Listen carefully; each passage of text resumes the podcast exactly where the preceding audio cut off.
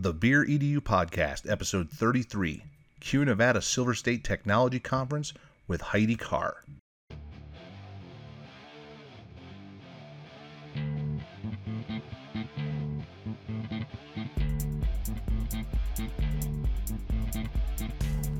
Welcome to the Beer E D U Podcast, the podcast for educators that love to learn and share ideas with fellow educators over beers, with your hosts, Kyle Anderson and Ben Dixon. Kyle, how are you, my friend? I am doing very well. Ben, how are you?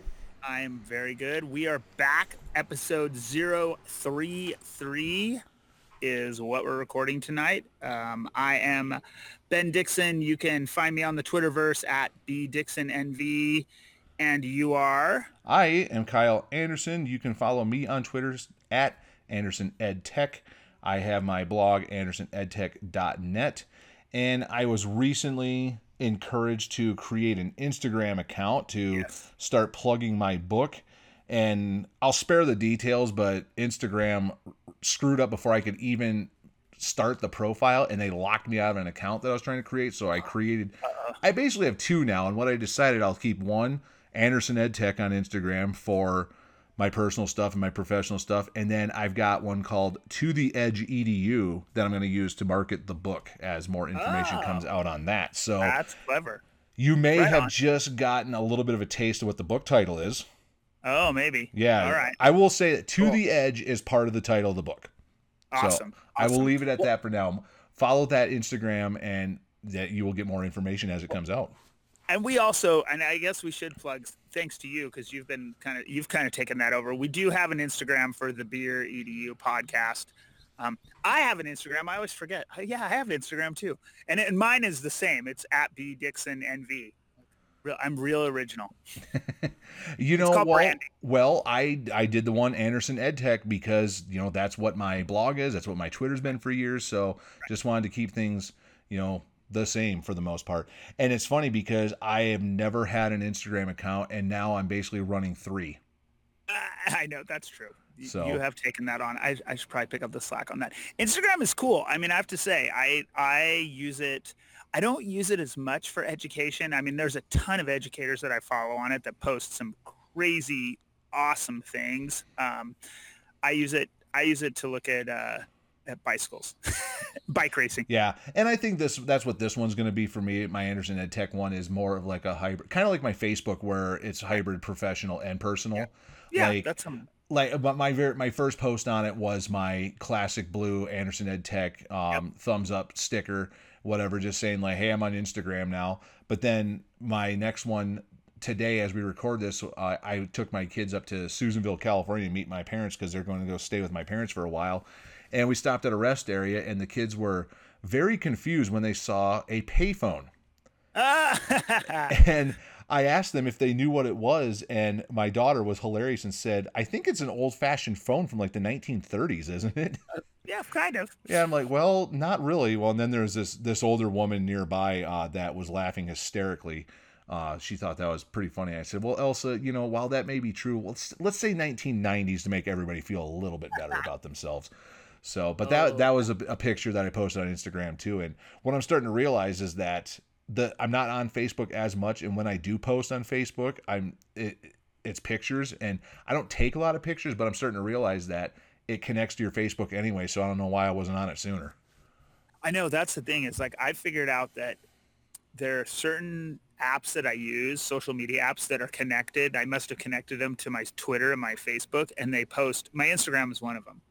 Yes. I just post it, which is a nice feature. We have to figure that out for the Beer E D U Pod.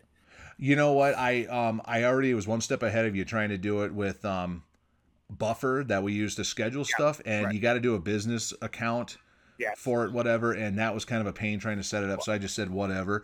But I actually I already set it up to where we can post our stuff on our Facebook go. page from our uh, Instagram account. So well, so if you're following us on the Facebook page, yes. Beer E D U Podcast, you're probably going to start seeing more stuff, because what I've tried to do is, even when we're not recording, is that I went to a ball game the other night, and yep. the beer I had there, I took a picture and I posted it to our Instagram account. Yep, so for sure. Just something kind of fun. And I'm going to try to stay up on that by posting what the beer is and who makes it, whatnot, just to kind of, you know, give people something that maybe they want to go out and try to find and try. Cool. Well, hey, speaking of beer, yes, what do you have for tonight? Uh, I got another local one here. We tend to stick with the local ones here, which is always good. Lead Dog Brewing has one called Hop Gods. It is a hazy triple I P A. Ooh. Yes. Um, although, that I mean, right away you think this is going to be a banger, but it's yeah. actually not as not as heavy as I expected. It's I, I'm going to throw the air yes. quotes up. You can't see. It's only nine point nine percent. Yeah, well, well, and I was shocked at the I B Us on that. Well, because a it's a hazy, so... Okay. It, you know, the I B Us are going to be a little bit lower because it's the hazy. I think the triple part is coming more from the malt that they're adding into the mash. So, but yeah, nine point nine percent A B V, which, you know, for a triple I P A, usually they're double digit. So I was a little surprised right. on that. The forty-five I B U, juicy, very juicy, tropical right. fruits, um, a little bit of mango, a little bit of pineapple. There's a touch of, I'm calling it a dank and an earthy hop flavor to it. Right. It's really good. And my wife is not an I P A fan at all. She right. sipped it and she goes, wow, that is really good. Oh, okay. So uh, I got right, two cans left. So if one of them disappears, I'll know where it went. Yeah. Right on. And what right do you on. have tonight? So, so I have something. So I have, uh, I tried something totally different from Odell Brewing, which is out of Fort Collins, Colorado. I found them uh, at a local alcohol distributor. my my my total wine distributor, um, and it is their drum roll, and it's an A P A, so it's an American-style pale ale. Um, they call it a hazy, so it's a hazy pale ale, and it's a it's a five point three A B V, forty-two I B U, pretty much a, I would say a good middle-of-the-road pale ale. You know, it's got that, that it's pretty bold, it's got some juicy... juiciness to it because it's that hazy, and it's it's they use a lot of tropical hops. Yeah, the hazy I P A craze, what well, I mean that it's still going on, but now yeah. I am starting to see the pale ale starting to do that as right. well, where they're just brewers are they're they're taking advantage of what's popular. Oh yeah. So, and I remember a few years ago, I remember it was the shandy style, and oh, Lein, yes. Leinenkugel started that whole shandy yes. thing. And now you can barely find any of their beer that's not a shandy, which is disappointing because I used to love Leinenkugels, and now it's all like lemon shandy and cranberry shandy and whatnot. And now yeah. brewers are kind of doing the same thing where they, yeah. they're really taking off with this hazy craze that um, that we actually looked at, you know, in a recent episode. Yeah, and, it, and it's interesting because I kind of like my bar. We've talked about this. Like Sierra Nevada for me, it's kind of like right there. And then I kind of judge everything around that. So it it's... I, I t- it tastes very similar to a, to just a an I P A, a regular pale ale. I don't I don't know.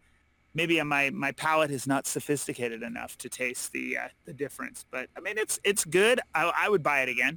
It's, it's it's a tasty one. Well, that's all that matters right there. So yeah, there we go. So now we do have a guest tonight that we is do. unfortunately not a beer drinker as much no, as she, no, she's not. I've tried to con- to convert her into a beer drinker in the years that I've known her, but I have been right. unsuccessful. So, but um, we have Heidi Carr joining us on the podcast today. Heidi, how is it going? It's going well. How are you guys? Doing well. We've got we our beers, good. and uh, we get to have a great chat here. So, well, so speaking of beers, I... uh, from Las Vegas nights, uh, Ryan Reeves is going to be opening a brewery um, in the Arts District here in Vegas. I saw that. I saw that in, it was in the Las Vegas Review or someplace had written about that. Yeah, so it's coming. So yeah, I've hopefully. been seeing different things on that, and I just um, the the pessimist in me as a sports fan, I can see him getting traded next season. Now he's going to open up that brewery in Vegas, and then he's going to get traded to like the New York Islanders or something like that. No, I think doesn't he have? I want to say he has like a three or four year contract. That doesn't mean anything. They could still trade well, him, but no, he is kind of a fan favorite. So I mean, I think it, they'd be hard pressed to um to trade him. And then it, he's not making a lot of money, so he's not he's not killing their cap or anything to where it would require them to get rid of him. So, but no, good for him. I'm looking forward to seeing when that opens, and then the next time I visit Vegas, I'll definitely be checking that out. That's going to be called Seven Five Brewing. Yep. Oh, the number cool. seven and then spelled out five. Just like his jersey number. Yeah. So, so I'm, I'm excited that hopefully they have wine there or hard liquor, but I'm, I'm sure they will. Yeah, being it's the arts district in downtown Las Vegas, I'm sure they'll have a wide array of things. And then if not, I'll go to Hop Nuts. Yeah, if they and if I'm sure they got a patio, and you could bring yeah, you can go to Hop Nuts and get your get your Long Island yeah. iced tea there. There we go. So I've I've yet to go to a brewery that doesn't have other things. Well, Kyle has taken me to one that their wine selection were like three different wines. Yeah, Tenaya Creek in Las Vegas, uh yeah. they their wine selection was not very good, but they did have they do have twenty of their own beers and then another fifteen guest taps at all times. So they're not catering to the wine drinkers uh, there, Heidi. I know. They, they don't make a Moscow Mule. Come on, everybody has a Moscow Mule now. No, they don't even have liquor at a lot of the breweries in Las Vegas. They're they cater really? just to the beer. Wow. So, yep. Well, for... see, you got to you got to come north because man, I've yet to go to one that doesn't have other things. So. But well, welcome Heidi, and um, yes. why don't you go ahead, introduce yourself to the listeners. What do you do, and uh, what ki- what kind of things make you tick? Well, um, my name is Heidi Carr, and I'm an elementary educator here in Clark County School District, which is located in Las Vegas, Nevada. We're the fifth largest school district in the United States. Um, this year, I will be teaching fifth grade, and I'm super excited to be able to work with um, our fifth graders this year and learning with them. And what makes me ticked? Oh, when people lie. Oh, okay. Oh, we're going there. So, well, isn't that what okay. you're talking about? Well, usually, usually it's like, you know, people talk about like what they do for fun or what kinds of oh. things in education makes them tick, and uh, you're going with like what angers me kind of thing. That's okay too. We like that. Oh. It's Heidi. Yes. That's good to know. I think yeah. that's important. So now when people get to they, they get to meet you in real life, they'll know don't lie to Heidi. So that's good. Yes, yes, that is a pet peeve well, of mine. And, and and Heidi, you're you're like super involved in other things besides teaching. So, so share with us some of that. Um. Also, currently the president of C U E Nevada, which is um, a nonprofit here in the state of Nevada. It's a technology organization that provides professional development for educators. Um, we're also affiliated with C U E, which is located in California, as well as I S T E, which is the International Society Technology Educators Association, as well. And then next year, for I S T E twenty twenty, I will be part of the poster planning committee, and I will be co-chairing that as well um, with Miss Stewart from uh, Fresno area of California. I also um, founded Playdate Vegas mm-hmm. and then the Edu Nevada Voxer group that hopefully will get more active this school year. And what is Playdate? Playdate was, it's kind of like a similar to EdCamp per se, but it's a time where you bring different apps or tech tools and robots and you just literally play with them and tinker with them and share. So I've done, the first year we did it, I did a Breakout E D U and got to introduce mm-hmm. that to educators. We played with Spheros, Ozobots. One year we did it at the make, or makerspace out here, and they had like a woodworking shop and some other tools that um, schools and high school and some middle schools may have access to different tools where elementary it's not as sophisticated here yet. Um, just a time for teachers to collaborate and learn with each other and actually have time to tinker with the different apps and uh, tech tools that we use with our learners. So not a structured kind of deal like a standard conference. It's just more, like you said, the Ed Camp where people just kind of come and mm-hmm. their choice. Like if they want to, to toy around with the robots, they can. If they get sick of that or don't, it's not their thing, then they can go toy around with something else. Mm-hmm. Yep. We've had, we've done Makey Makeys, Um, I think at both the events I've hosted. Last year I didn't host one because I didn't have enough time um, in my schedule to add that to um, my plates.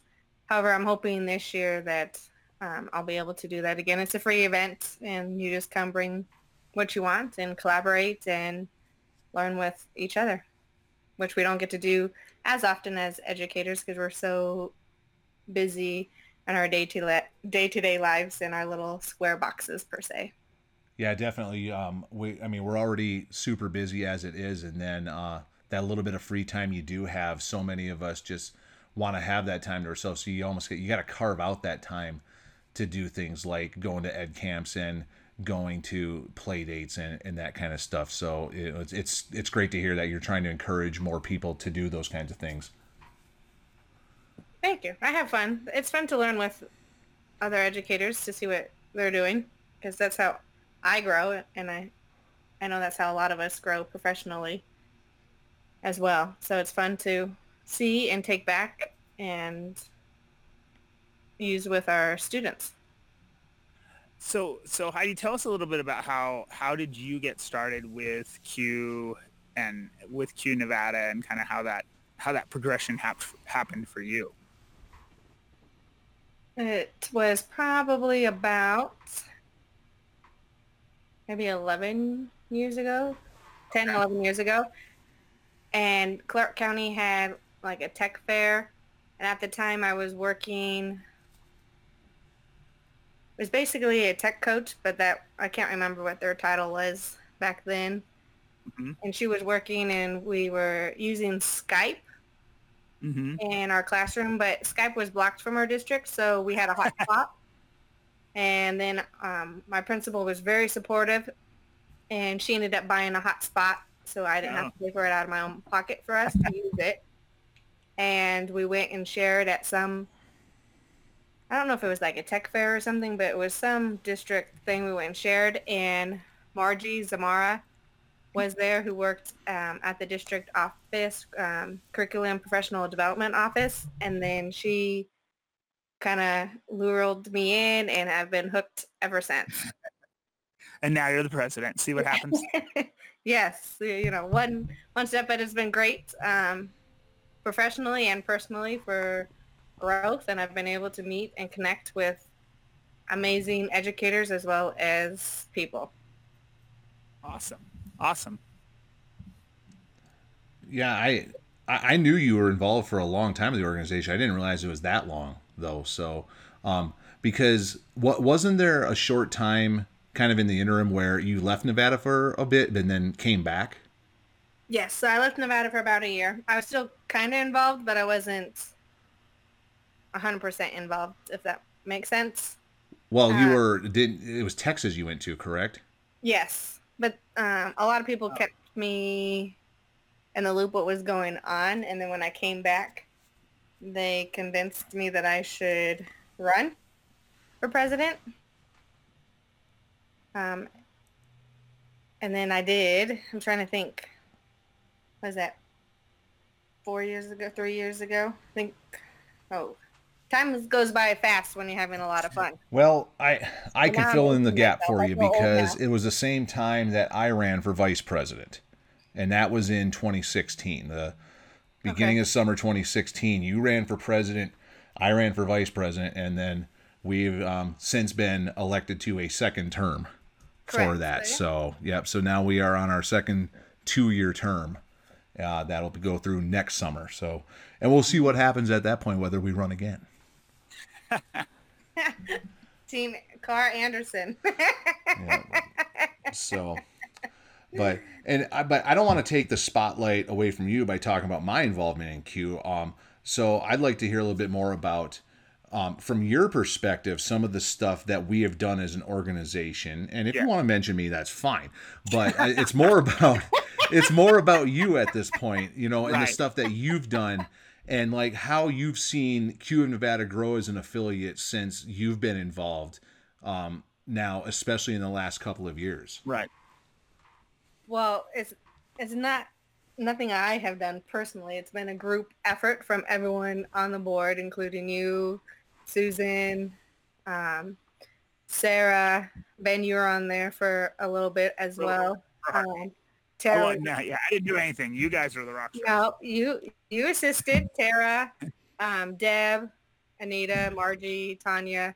So there's been a handful of us that have worked diligently to promote CUE Nevada, um, mm-hmm. support educators throughout Nevada. We're slowly growing up north. Um, yeah. And hopefully, as the years progress and the more connections we make as individuals, then CUE Nevada will be a familiar face. So mm-hmm. Douglas, mm-hmm. Washoe, mm-hmm. um, we've done some events up there, Carson now. So hopefully yep. we can yeah. get to some of our other counties as well. So El- Elko, those kind of places, mm-hmm. gradually. So some of the things we've done is we've held a tech event in Douglas County. So that was exciting. Our first Ed Camp was this year in Carson City.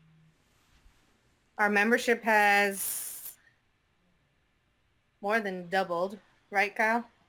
Um, I'm trying to think. I think it was hovering around two hundred when I came yep. on in twenty fifteen, and then yeah, we're more than doubled. Yeah, we're between four fifty and five hundred, I think, at this point. Nice. So. Our conference every year has increased by a lot. So last year we had over two hundred fifty attendees that were registered. So that was phenomenal. Hopefully we could get up to at least three hundred this year. Our vendors um, have increased as well. So that's been wonderful to get out, since our state uses a lot of different vendors, and when they come to our events, it helps get their name as well as provide quick P D that some of our teachers don't always get, so they could better understand their product and use it correctly in their classroom and or schools.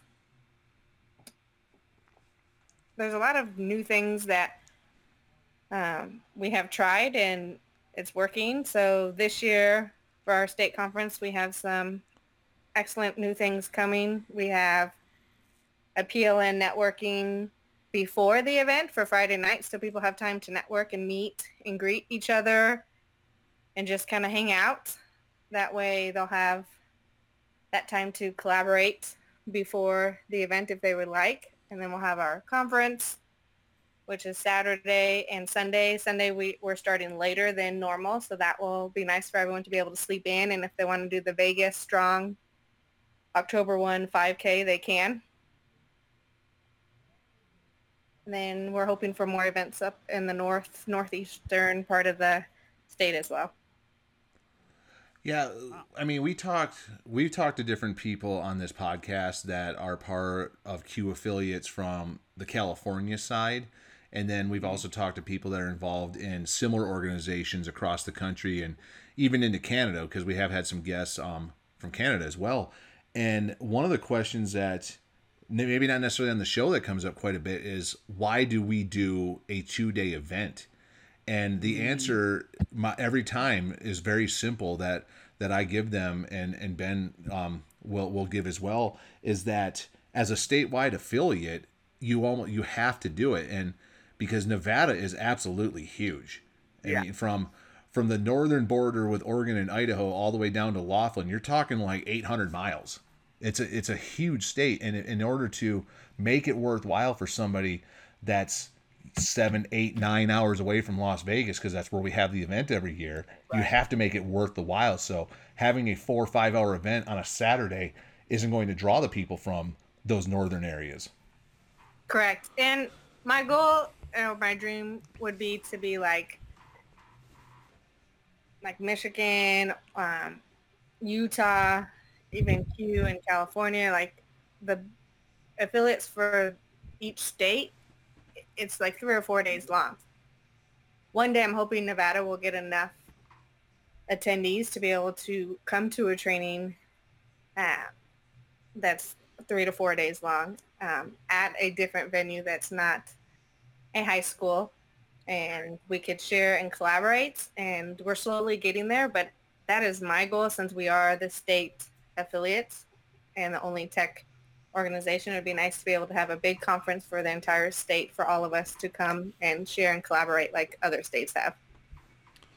Yeah, and to kind of sure. piggyback that, I think it'd be a lot of fun too to make that it rotating as well, to where it's in Las Vegas one time, it's in Reno another time, it's in it's in Elko another time, you know, just kind of rotate things around. Now, it does make it tougher because Las Vegas and Reno are obviously the big ones, you know, and Elko is a decent sized town, but then beyond that, it'd be hard to have the event in, say, and make it a big event in a place like, say, Ely or Tonopah, mm-hmm. where there may be a right. hundred hotel rooms in the entire town right. when you want right. to try to attract three hundred people, for example.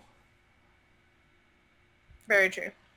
So hopefully Elko would, would be great, but it'd be hard to hold just because there's no airport for the right. small outlying Yeah, area. Salt Lake City's your near one there. Right. Correct. Right. And, and at that point, you might as well drive from Reno because it's pretty close to being in the middle. Yes. That's interesting. Yeah, I, I, I think I think the events the events have grown from my perspective, at least in, in my experience with Q and what I know about it. But it is, I would agree, that is a challenge because we are really two huge metropolitan areas. I mean, Vegas clearly bigger than Reno, but the two biggest metropolitan areas in the state are literally six and a half hours away from each other. Correct. And hopefully this year we'll have more attendees from Northern Nevada and um, mm-hmm. Northeast. I know the last two years we've had more from Northern Nevada, so hopefully that will continue. I know it's a struggle here in our state because every year it seems like legislation keeps cutting education. yeah. So, um, and I know this is kind of off topic, but that's like one of my biggest pet peeves lately. Is, Besides lying. Yeah, is well, it is kind of in a sense. It, it, it is. You're right. right. You're very. That's very true. The media is not telling the whole truth. So when they talk about Washoe County, you know, misusing funds, well, Clark County is saying the same thing. You know, like both right. districts have had to cut millions of dollars. Carson's had to cut millions of do- dollars. Douglas has had to cut money too. So it would be nice for all citizens in Nevada to realize that it's not their district mismanaging funds no, per se. No. It's a state problem, but the media is not telling the whole truth on what's truly happening with the funds for well, education. And I, I think what happens is, and we, we've all talked about this before, you have one person who misuses or does something that clearly is is not acceptable, and that's the story that we go with, rather than, you know, Um, taking taking a group of teachers to a conference. Like I had the opportunity to take a group of teachers down to um, down to San Diego to go to one of the big picture schools and see see like what really what P B L looks like. And my teachers came back and they were so hyped. And I and it actually I would argue it made it it made an instructional change in in our building to literally move us to move us towards more kids being successful. But that's not, you know. We didn't do anything wrong. We didn't. We didn't end up. We actually went to the schools and did all the things we were supposed to. We didn't go to Disneyland. No, it, and it happens. I see, yeah. like right now on Twitter the other day, I saw some someone post something, and I'm not going to say what group it was. Went to a conference, mm-hmm. and why with budget cuts do they send people to a conference? Well, it could have been Title I funny, money. It, it could have been grant money. So. Sometimes money has a specific purpose and a use that you have to use that money for P D. And I wish more educators would say, you know, it's not that bad that we're sending so-and-so to a right. conference, because they should be taking that back to their school and right. sharing that information with their colleagues. I, I totally agree. I think I think you hit the nail on the head is that, that I think the general public sees schools have X number of dollars and those dollars are used. Well, in their mind, they can u- be used for anything, and that's not the case. I mean, we all know that. But we work in the system. Correct. Correct. That, so that's just watching between what's going on, because I, since I grew up in Northern Nevada, I'm right. still invested, and I have friends that work, and then hearing it here, mm-hmm. it's just really annoying that we can't tell the public the truth about what's really happening. I think I think we can. That's funny. I just had a conversation with the principal today, and we talked about branding our schools and talked about getting. I, I think that's the thing, is getting our message out. And I think one of the things I think is great about what, what you've done with well, all of it, you know, all the people involved in CUE is like sharing all the, the great things that go on in schools and using tech in schools to improve instruction and, and what are good instructional practices. I think we just need more of that. I, I totally agree. I think, and branding's important. It's, it's completely important. And I think social media does a great job with that. So like I have a class Instagram, and then I run, I'll be running our school's Instagram account. I just set that up for them this summer, and a Facebook account. And that's a great tool to share with your families and community all the awesomeness that's happening within your school building, because it's our job to tell our story, because if we don't tell our story, someone else will, and it may not be the story that's the truth that needs to be told.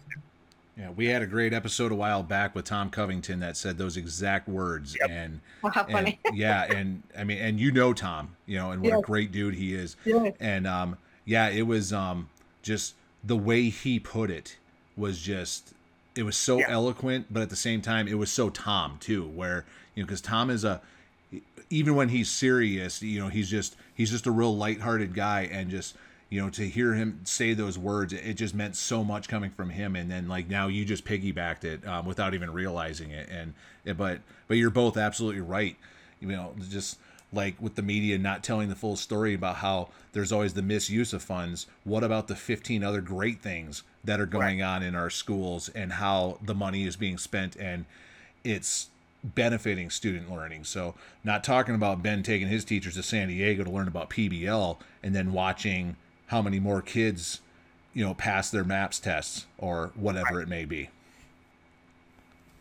No, I, I think that it is powerful, is the P D that you, you're providing or conference you're attending, is that impacting students? And right. only nine point nine percent of the time, it will be impacting in a positive mm-hmm. aspect to our learners and our staff, because sometimes we have to pick um, certain teachers that we know are going to be the virus of our school, a healthy right. virus, of course, and they it starts to spread where other teachers that maybe were a little hesitant because that's not in their comfort zone, they see the impact and the positivity that's happening within that classroom, then they want to do it. So it it's like a domino effect within a school, and a and it helps the school culture stay positive as well. Oh, for sure. No, that that's exactly it. There's there's there's multiple benefits to to taking staff, and I, I've had the opportunity, luckily, to take a lot of staff different places. Um, it'll be a little different this year, as I am not at a title school, and I won't even discuss the budget that I have this year. But but I think that's a great opportunity. It's a great learning opportunity for people. Well, one thing, Ben, I will tell you, and I don't know, your teachers may be aware, but donors choose now. Yep. Okay. Yeah, and they will do. They will do them. And there's some. We have some stuff. I, I don't know. I, I'm I'm angling. I'm angling real hard to take some to Palm Springs. I'm just saying. Oh, that would be awesome. Not just to go to Palm Springs, to be clear, to go yeah. to the CUE conference. Conference, yeah. No, well, that would be awesome. And like it, we've said on this show before, that mid-March in Palm Springs doesn't. It doesn't yeah. get much better than that. It but then suck. Let's just say. You are there with five thousand other people that are right. there for the same thing as you, and that's to learn as much as they can to take back their classrooms and make their classes that much better. And if you oh, can yeah. pull it off, as if you're a site administrator listening to this and you're trying to figure out, should I take teachers to a big conference like a CUE, like a McCall, like a T C E A, mm-hmm. or, or whatever it may be, you absolutely, if you budget-wise can pull it off, you need to do it, because the benefits outweigh the monetary cost any day of the week. Oh, for sure. I would agree with that. And Heidi, now we're obviously, CUE Nevada, we're not on the same level as Mother CUE, as we like to call it, or the T C E As of the world, but we're trying to send that same message to come to Las Vegas September twenty-eighth and twenty-ninth for yes. the state um, the Silver State Technology Conference. Correct. And I think one day we'll be able to get that big, maybe not people-wise, because we don't have that many educators in our state compared to Texas, California, or Florida, or California. But I think we're on the right pendulum of increasing our attendance and educators wanting to come and learn. So this year we have a great lineup of presenters. I'm really kind of sad that I unfortunately don't always get to sit in the sessions the full time, because we have a lot of amazing sessions from all over the United States and Australia. Oh, yes, there is a, there is a presenter from Australia at the conference yeah. this year. We got a submission uh, from an educator in Australia uh, interested in presenting, and their pitch was amazing, and they are on the schedule. Cool. Well, and I think that's important. To, that that's something to think about. It is a, I guess it's a state conference, but it's not. We're talking. We're you're bringing in national people. You're you're. You're getting the opportunity to learn from people. Not, and there are great educators in Nevada. I've learned so much from the people in my district and Clark County and other districts. But you're, you guys are bringing in other people too. Yes, so we have we have presenters from Nevada, California, Texas, mm-hmm. Ohio. We have um, two amazing keynotes. Um, we have Doctor Randall Sampson from Ohio. And friend of the show. Yeah, friend definitely. Of the show. Yep. Author. So. And you want to make sure you could come and be able to wear that amazing belt, the championship belt. And then we have from Southern California, Kate Tolnai, which mm. will be another phenomenal keynote speaker as well. So I'm excited. I know our two keynote speakers have been talking with each other, so I don't know if they're collaborating or have some type of plan, but I all I do know is that they've been talking to each other, so I'm excited to see what's going to happen between the two of them. Ooh. yeah, and that, whatever and whatever they cook up, you know, is going to be solid gold. Oh yeah, that that's going to be good. So, and recent guest of the show, Jessica Reed from Alabama, is on the bill to oh. uh, to come. So um, cool. She had mentioned on her episode that she had submitted for the conference, mm-hmm. and at that point the uh, submissions had not been reviewed and the schedule had not been built yet, but um, uh, her name is on the uh, bill, and uh, her I can't I can't remember exactly what she named it, but um, it's a Google session that she had talked about, that she had presented cool. at a couple different conferences, that she is planning to bring to the people of California and Nevada and and really the West when she comes to Las Vegas in the fall. And this year we'll have over seventy different sessions. So our, oh, wow. every year we have more sessions. So I can't wait. I wish I could go to all of them because they are phenomenal. I'm really bummed that I can't make it, but being part of the review process right. and being able to see and then putting together that schedule was the FOMO. was really confusing because Kyle and I and the rest of the board, we can't make it to the sessions like a typical attendee, but we're able to right. pop in to check on things, and lots of fabulous learning and collaboration is going to be happening the twentieth and twenty-ninth this year. So That's what awesome. You're saying, Heidi, is that when putting on a two-day conference with seventy-plus sessions, a bunch of vendors, and two great keynotes, it takes a lot of work and you don't have time to go to sessions? Is that what you're saying?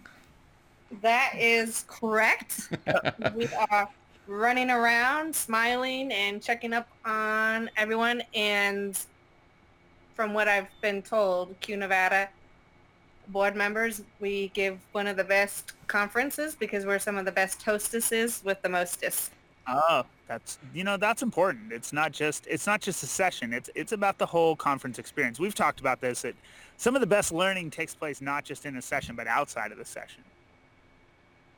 Absolutely. Absolutely. So we try to make sure that our attendees, our presenters who are volunteering their time and expertise um, feel welcomed when they are at our events. Cool. Yeah. So not only not only are there going to be sessions, but you also are able to bring in different vendors and, and, and like what kind of things are, are you expecting? You know, if an attendee if an attendee shows up, what are, what are some of their options, or, or what are they going to be able to see? So they could go to our vendor hall. Mm-hmm. Um, our vendors are still uh, registering. Okay. We have um, like Girls Who Code. Um, are going to be there. Um, Hewlett and I always forget. Who's in this one? Yep, they'll be there. Okay. Big, major publisher, cool. Yes. They're doing all kinds of stuff with uh, not just, you know, they're doing tech, they're doing all kinds of things. Um, Pear Deck will be there. They will cool. be, you'll be able to see, they have a, gr- a lot of great new integrations. Cool. One of them they released, I think it was this summer, towards the end of May with uh, Microsoft. Oh, that yes. was an I S T E announcement. That was, yes, oh, yeah. that was, okay. yeah, that was a big one. And uh, I knew about that one ahead of time as a Pear Deck coach. And it, oh, it was like I was sitting on my virtual hands in order to not just like blow up on that one, because, you know, that's one that Pear Deck is something, it's such a great tool, but people in Microsoft districts were never able to use it right. until now. Right. And now, um, you know, Ben, you're in a Microsoft district, yep. and now I'm trying to figure out a way to put on a, a Pear Deck presentation for the people of Washoe County, because now it's something that's relevant to them. Oh, yeah. Oh, it was McGraw-Hill Education, not Hewlett. Oh, Mifflin. Oh, okay. Will be there. InfoBase cool. will be there. Uh, Mastery Coding will be there so far. So there'll wow. be more vendors that will be um, registering, and we've been in contact with a few others. So once they confirm with us, um, we'll announce that. And our website will also show what vendors will be there. So cool. if teachers are looking for specific ones as well. And then our sessions, we have Google, we have Microsoft sessions, mm-hmm. Flipgrid, coding. Wow. And for the people in Nevada, there's a session, there is one session on Infinite Campus too. Some uh, kind of oh, hidden tricks with cool. Infinite Campus that uh, might be of interest to a lot of people. Yes. That. And then we'll also have a lady from U N L V who's going to be sharing us ways that we could get digital Um, newspaper articles mm. um, online. She's working with a grant with U N L V as well, so we'll be learning about the Nevada Library Association information on what they're doing to digitize old newspapers. Oh, cool. So like primary source type stuff. That's that's awesome. Yep. Primary, secondary. Okay. Um, will be like for, it's for primary and secondary educators. Okay. And they'll be able to uh, participate in the nationwide historical newspaper digitization initiative that's happening wow. in Nevada. That's awesome. So yeah, there's so it sounds like there's there's a lot there. There really is. It's it's a it sounds like a, there's a ton of stuff. It's one of those. It sounds like one of those conferences where you're gonna have a hard time choosing. Yes, this year, I'll say it's probably going to be the hardest than our previous ones, because each year, it truly gets better. And that's because of you guys, everyone who submits, and our educators that are part of CUE and want to continue to share and grow with us. And on top of that, on a completely different note, you get fed both days, breakfast and lunch. Ooh, that's always important. Yes, and it's actually really delicious. Yeah, we it, we've been working with Jason's Deli now for a couple of years, and uh, they have not let us down. So now we've talked this up and how great it's going to be and how you're getting free food and all that stuff as part of your ticket. So um, we will obviously put links in the show notes to where you yes. can register. But Heidi, why don't you tell us a little bit about the, the tickets and then the kind of deals that CUE Nevada is running to um, try to save educators some money in order to uh, come to this event. Well, first I'll say, if you don't like the conference, blame Kyle. If you love the conference, then... So you can give all the credit to the females of the board. I am the only male on the board, so I am usually the fall guy, and I'm okay with that. I will take I will take the fall. So we have some tickets right now. Um, going until, I want to say the end of August. I better um, double check the dates. But to register for single, um, if you're able to do it single, we have group tickets. We have school discounts as well for everyone. So the more people you bring, the cheaper it will actually be for your teachers and or school. So I always say get a whole bunch of friends together and collaborate and share the cost, because it will save you a lot of money. Yeah, so, so right now we have our, our single tickets are ninety-nine dollars through the end of August, like you mentioned. And again, that includes all those sessions, the vendor hall, the two keynotes, and then breakfast and lunch on both days. So I know of a lot of one-day events that cost that much, and you're getting a two-day oh, yeah. event out of it. Um, and then we also have, if you register twenty-five teachers, it's fifteen hundred dollars. So that's basically sixty dollars a person. Or okay. if you bring five friends, you get one friend free. So that mm-hmm. will cut your costs down to about eighty-two dollars and fifty cents. Or you could bring ten and get the eleventh free, so that will be about eighty dollars. So the more you bring, the cheaper it will be for you and your party. And prices will be going up.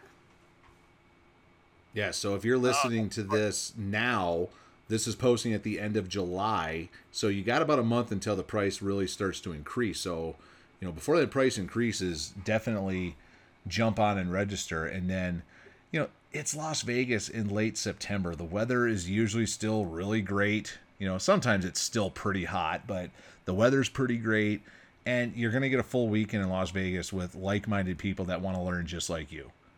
So we're completely biased, but it's a pretty sweet deal. It is a great deal. And the sale ends for ninety-nine dollars August thirty-first, and then I believe it goes up to one hundred nine dollars on September first. Okay. So you want to get your tickets in. However, your group discounts stay the same throughout the entire time. And again, what um, can you share those dates again for the conference? Oh, yeah. The twenty-eighth and twenty-ninth of September. It's basically the last week of September. So the last three years, that's been our tradition, the last week of September. For those of you that still want to do the Vegas Strong Run on Sunday, you still can, because we did um, take that in consideration, since um, that is a tradition now here in Las Vegas. So we started our conference time late, so you can still participate in the five K. Cool. No, that's that's a great idea. You can go down, go to a conference, get a run in. Yes. What a better way to spend your weekend and hang out with some amazing educators. Now, Heidi, uh, another question a lot of people are probably going to have, is there going to be any opportunity for like continuation credit or anything towards like state licensure or college credit or anything offered? So that is pending. It will be a half P D E or an in-service credit. Um, So far in our history, we have never been denied, but it's still pending. And once we get that approval, it will be posted on social media and our website, and then Eventbrite as well. So that way you will be aware of the half P D E credits. Some of you guys may be like, wow, that's a lot of work for a half P D E credit. But due to how um, Nevada Department of Ed calculates hours and stuff, it we meet the requirements for just a half P D E credits only. But it's not just about the credit you're getting, it's about the connections you're making, it's about the learning that's taking place that you're taking back to your classroom. So while the credit is definitely nice, uh, there are so many other benefits on top of that though. Oh, absolutely. Absolutely. And the learning and the impact you're going to make on your students and your school and or district is going to outweigh that half P D E and service credit. Right, right. All right. So, well, Heidi, thank you so much for sharing a little bit, a bit about your story and then your passion for education and then the event coming up in Las Vegas. So, like yes. I mentioned, we will be putting all of those links in the show notes. Um, one last question, um, is the schedule available that where people can see that at this point, or is that something that's still pending? Well, our goal is to make that schedule live this weekend. So we just have a few more tweaks, and the schedule is ever revolving. So even the week the day of the conference, that online schedule is very important because things change, and we may have to move speakers to a different room, or something may happen when we unfortunately have to cancel a session. So our schedule is never one hundred percent set in stone, but our goal is to release th- this weekend. All right. So if Perfect. You're listening to this, yep. the, the day that this is posting is the goal then for when this schedule yep. is going to post. So by the time you're listening to this, the schedule may be live at that point. So, and if it is, we will definitely post that link to the schedule in the show notes as well. Yeah. Yeah. So, so look for it, look for it at that time. Perfect. So well, Heidi, thank you so much for coming on. No, thank you so much for having me, Ben and Kyle. I truly enjoyed being able to share and hang out with you guys tonight. I know. I was just thinking, I'm like, oh, it's right, because we've known you, and, and Kyle's known you longer than I have. And I'm like, how do we go thirty-three episodes with not having you on? That's because I'm the redheaded stepchild. I'm just. Well, you may be the redheaded stepchild, but uh, true story, in the beginning, I don't know if you would have ever come on because you were never that comfortable coming on like that. And since ah. since that now you've been on a couple different podcasts. I know for a fact well, you were yeah. on you were on the Undercaffeinated podcast with our friends Joelle, Aaron, and Ashley.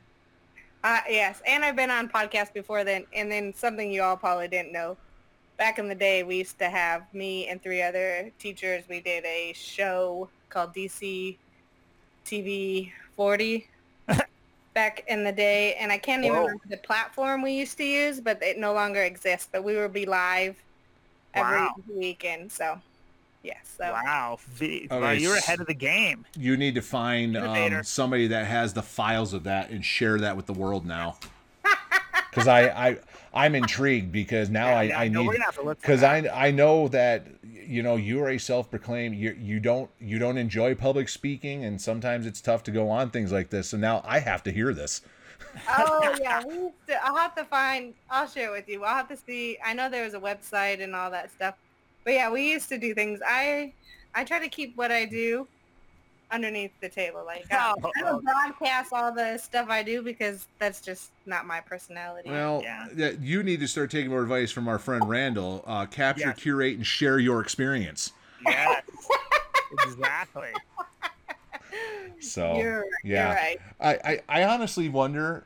I think we, we probably have more episodes where we have not dropped Randall's name than we have where we have dropped his name. He is Ugh. he is a common denominator on this yeah, show. So, and what's sad, we have not had him on yet. I know. I was just thinking that. I'm all how is how have we not had him on? Well, it, oh. to our to our benefit and and to our credit, he is a busy dude. So I'm not sure yeah. if we'd be able to squeeze he him is, in. He's kind of a yeah. That is true. Author. Yeah. He's he's got he's got a bunch of he's got some stuff. Yeah. Okay, so in the chat box I shared with you guys back in the day when we did yeah. D C T V four thirty, so I was right. All right. And can can we I, share that right. with the world, or is that just for us? Oh, sure. If you really okay, we're putting that in the show notes then, so you can you'll be able to hear Heidi's old podcast stuff. So yes. awesome. Back from two thousand sixteen. Ooh. Nice. All right. Well, again, Heidi, thanks for sticking around thanks. with us. Stick around for a few more minutes because we're, yes. I know you're not a beer drinker, but we always do our learn about beer, and you might be interested. You might learn something new. But in the meantime, please, please keep the conversation going, and please go on and join us in Las Vegas in September. Yes. So we're going to post these in the show notes. Please join us. But keep that conversation going. Email us at beer e d u podcast at gmail dot com. Tweet us at beer e d u pod, hashtag beer e d u pod. We got the Facebook page, beer e d u podcast. That Instagram, we've had oh, yeah, it for man. a year. Yeah, we've had it, and now somebody's actually posting. We're we're gonna start. It, we're gonna start be better, being better about it. So, um, yep. and the, part of the reason was, Ben, you were the Instagram guy. I wasn't. I I, I will totally own my failure on the Instagram. So. And then, Heidi, you are active on the social medias. Um, is there any place that we can find you? You can find me on Voxer and Twitter at Carr underscore eight, or on Instagram, you guys could follow my class account, um, which is Crific Class.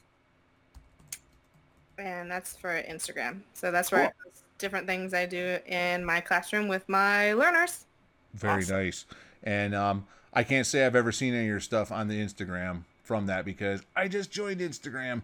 Yeah. So, um, but I do know that you are very active with that. And then you do have the the Facebook page too, um, uh, Carrific Resources as well. Yeah. Yes, I sure do. So I will put that in the show notes as well. So, um, you can also send us a voice message on the Anchor app, and we will put that in the show. We love reviews on iTunes, so more people find the podcast with reviews. And then if you would like to be a guest on our show, visit our website, bit.ly slash beeredupodcast. Click on the contact and subscription info link, complete that guest form, and we will be in touch to get you here on the show. Yes, please, please do that. So now... it's the part where we're going to, we learned a lot about Heidi, we learned a lot about Q, but now we're going to learn about beer. Yes. Kyle, so what, tell us, tell us, what do we got for today? So I have the triple I P A style, and it made yes. me start to think a little bit. I, I mean, and I knew this answer, but maybe a lot of people don't realize, what does that triple mean? And there's also a lot of beers out there. You'll see the word double and then even mm-hmm. quad with some of them. Mm-hmm. Now, a lot of times you're seeing, these are referring to Belgian-style beers, and Ben and I, we, you and I are not shy about our love for Belgian-style beer. No, oh, no, probably no. that I the when I finally get to go to Europe someday, Belgium yeah. is going to be probably the bulk of my trip, wow. just so I can go drink Belgian-style beer because it is just such an amazing style. We're having a debate. Yeah, we're having a debate in our house right now, you know, because there's a, there's talk of us taking a trip. Both my both my children have been to Europe, and so we were like, well, we have to take a trip, and it seems to be that's that's where the consensus is. Go- well, I'm lobbying really hard for Belgium, but that's that's just me. Yeah, and you're close enough at that point where you might as well go to Germany too. Oh, of course, and so, Amsterdam and Paris. So yeah, there we go. I mean, you're going to be in Beer Central essentially. So, right. but you're going to see a lot of beers where double is going to be spelled D U B B E L, triple mm-hmm. is going to have the E and the L transpose at the end. Um, so that's going to be your Belgian styles. And those, that's not the style I was drinking tonight. Um, these were originally brewed by Belgian monks at their abbeys, where they would brew beer for their own consumption. Well, then they started to realize that they could support the abbeys by selling the beer. So they started making more. Well, then they started to capitalize on the idea that they could make stronger beers. Mm-hmm. Doubles, they're usually dark. They got a higher A B V. They're stronger versions of what the monks are drinking because, right. well, the monks have to be able to function in their careers. And right. a lot of times, we've talked about dark beer before, and the darkness in most beers is coming from how much they roast the malt off. Okay, right. This one is different. With the Belgian doubles, they use caramelized beet sugar. Uh-huh. And what that does is that it contributes to the darker color of the beer, but then it also imparts, and this is why I love the Belgian style beer so much. You're getting a beer that has notes of chocolate, dark mm-hmm. fruits, like plums a lot right. of times, and then you get like almost like a burnt caramel, but like not burnt like as in a bad way, obviously. Right. Hops, very minimal. They don't use a lot of hops, just maybe to bitter it just a little bit. The malt, that sugar, that beet sugar, and the yeast is what's going to give the flavor. And those Belgian yeast strains, they add like a peppery spiciness to it, and then you get a little bit of the fruitiness as well. Mm. And then again, they tend to be higher in alcohol. Like the doubles, like most of the doubles I've seen are like eight percent. Right. Now, triples, most people would think like, oh, well, if a regular beer is four percent and a double is eight percent, right. well, then the triple must be a twelve percent. Not necessarily. Usually, no. the triple, they're about the same as the double in A B V, but the triples are all, most of the time, golden in color because they don't use that beet sugar. And they'll use like a Pilsner malt, uh, much like right. your standard German beers do. And again, these are usually like eight, nine, ten percent, but they're really sneaky. They don't um, they don't have that alcohol bite, and they're very drinkable, and they're right. great on a hot day, and they can really sneak up on you. And then lastly, you've got the quads. These are these are more like the Belgian strong dark ales. The one that, and I, I'm sure I'm mispronouncing this, the one that most people would know is the Chimay, C H I M A Y. Though yep, that's that, the that, classic. Yeah, that's the classic Belgian strong dark ale. The quads are usually very dark, but they don't have that roastiness like a stout does. Most of the time, it's the fruity flavors from the Belgian yeast. Uh, there's an abbey outside of Chico, Nevada, that Sierra Nevada works with, that they do an excellent quad that's um, made with plums. Ooh, that wow. uh, it's part of their um, Ovila line that they release every year. And anytime I can get a hold of a bottle of that stuff, oh, it's so good. Yeah, I've had those. Those are super tasty. Yeah, those those definitely rank high on the uh, Untapped scale whenever I check one of those in. So now, when it comes to the American beers, the double, the triple, I've I've never really seen quad on, on yeah. an American style beer, but the doubling, the tripling, usually you see it with I P A, you'll see it with stouts, right. that kind of stuff. And what it means is it's the doubling or the tripling of a beer ingredient. So if you're doubling or tripling the malt, that means you're trying to amp up the A B V. So right. this triple I P A that I'm drinking tonight, they amped it up the A B V by tripling the amount of right. malt in it. So the yeast had something to snack on to create that alcohol.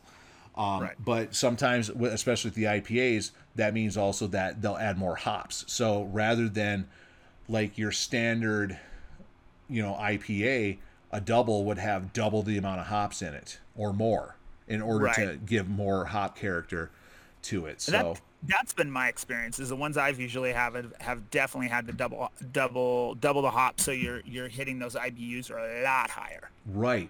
And you know, again, the Sierra Nevada, that's kind of our go-to one that we always yep. talk about. Sierra Nevada's um, Torpedo Extra I P A yep. is a standard I P A. It's a I, I'm recalling off the top of my head, I don't have it in front of me, like sixty-five I B U. Then right. they make their triple I P A every summer called Hoptimum, and that yeah. one has been anywhere from like eighty-five to like one hundred I B U. But I recently had a triple I P A from Revision Brewing in Reno. I believe it was the Doctor Lupulin uh, triple I P A, and that clocked in at one hundred thirty-three I B Us. Ooh. But you know what? That one was really sneaky too, because the hop combination they used, it didn't have that super bitter or that earthy dankness to it. It was very well balanced and had a lot of tropical notes to couple up with like pine notes to it. It was right. very drinkable for a beer that was like twelve percent with one hundred thirty-three I B U. Wow. Wow, that is pretty. Whew, that's a lot. I mean, I just I just pulled up the Hoptimum, so that's going to be your nine point six A B V, but it's and it's one hundred even I B U. Okay, yeah, I would so say I know the original one was one hundred, but they change the recipe most years yes. on it, so it, it does vary it's, from well, year to year. And I think I think you're exactly right. I think it's that one that, that once you start getting to that where you start doubling and tripling, it, it's it's. I think it's more we're. Brewers might disagree. I think it becomes more of an art than a science sometimes of what they're getting. Oh, absolutely. So because, I mean, you, mo, they're not they're definitely not catering to the average beer drinker when no, they're when no, they're no. kicking a beer that's one hundred thirty-three I B U. They are definitely catering to the hopheads that are out there. And I'm not sure. referring to, you know, that, that is not the derogatory term that we referred to people that smoked pot back in the day. These no. are people that really enjoy their hops. Right. And, right. you know, I the first triple I P A I remember ever having was Sierra Nevada Hoptimum. And, oh, yeah. and just re, I just re- remembering how smooth of a beer it was oh, with yeah. that high of an I B U. And sure. don't get me wrong, I there's some that their hop combinations that they're using, that it, it is just not an enjoyable beer. It's it's no. super dry, and right. you almost it's almost like taste like chewing on a pine cone or something. But right. there's a lot of brewers doing a lot of great things by doubling and tripling their their hops or their uh, malt additives in order to amp up that A B V. So, you know, if you if you can make a an eleven percent beer at one hundred I B U taste like it's drinking at about four percent, you're doing something right. Oh, for sure, for sure. Wow. So, I you know what that I love I love this segment because I had no idea uh, about how those. I had a general idea, but I was unaware of, of all those different uh, ways that you could uh, go with a double or a triple or a quad. Yeah. Well, and I thought I knew about those styles, the Belgian styles, and then the doubling right. and tripling and American style beers. But when I when I went down this rabbit hole, I realized I didn't know much about it at all. And so this was enlightening for me as well. Well, there we go. There so. we go.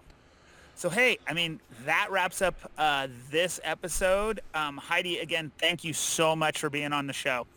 You're very welcome. Thanks for having me. And I look forward to seeing hopefully you down here, too, in September, if not in Q in March. Yep. Yeah, hopefully I will be uh, not sure about September, but for sure I'm planning the spring one. Perfect. All right, so coming up very soon in your ears will be episode thirty-four. And until then and until next time, may the malt and the hops be with you. Right on.